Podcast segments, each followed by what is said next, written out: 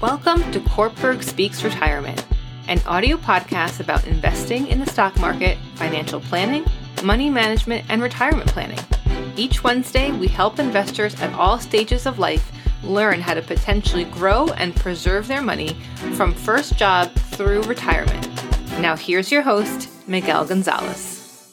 Good morning and welcome to the Kortberg Speaks Retirement audio podcast. On this week's audio podcast, I will discuss the rules for charitable giving and how working with a financial professional like Kortberg Retirement Advisors can help you guide through a changing maze of IRS rules. Contributing to charity comes with a load of tax rules. Here are a few things to think about every April 16th, or in 2020 it was July 16th, should remind us of everyone's least favorite season, tax planning time, because starting well in advance of the deadline for filing taxes is simply a prudent thing to do. Now, consider keeping many tax tactics in mind when preparing your next year's return, especially if you hope to lessen your taxes and itemize deductions on Schedule A. These deductions might include medical and dental expenses and unreimbursed employee business expenses and amounts given to charities. Deducting charitable contributions can potentially whittle your taxes, but rules for charitable giving can be confusing and you must be careful before entering that deduction.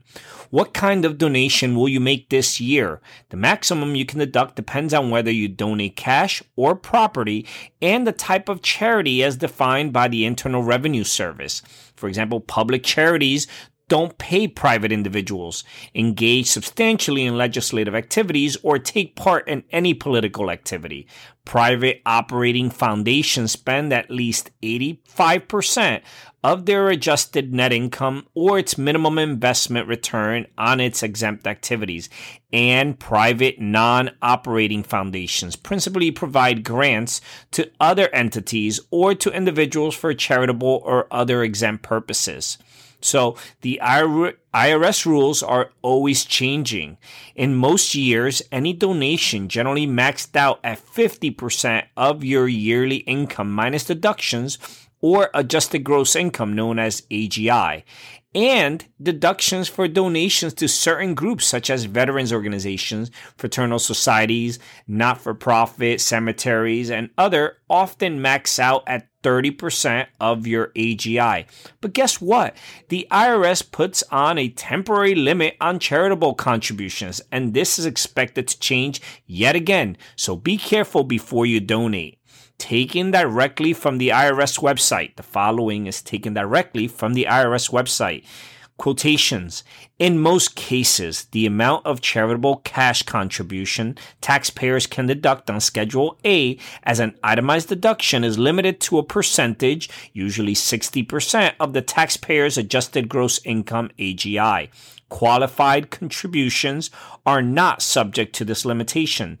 Individuals may deduct qualified contributions of up to 100% of their adjusted gross income. A corporation may deduct qualified contributions up to 25% of its taxable income. Contributions that exceed that amount can carry over to the next tax year. To qualify, the contribution must be a cash contribution, number one. Number two, made to a qualified organization. And number three, made during the calendar year. Contributions of non cash property do not qualify for this relief. Taxpayers may still claim non cash contributions as a deduction subject to the normal limits. End quotation. Again, that's taken directly from the IRS website. So you have to know where you're donating.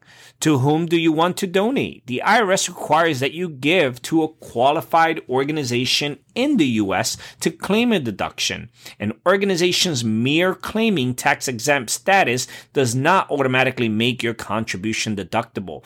Many major charities fit the criteria, but double check that your organization of choice makes the list. The IRS offers a search tool to look for qualifying organizations. Learn what you may want not to do. You can never deduct some donations, for example, such as Bibles, gifts to individuals, donations to political parties or candidates. Services are also non deductible. Among other fine points of deducting donations include for deductible cash donations, the IRS requires standard documentation for of a bank record, payroll deduction, or written communication from the qualified organization. This communication must include the name of the organization and the date and amount of the contribution regardless of the amount donated.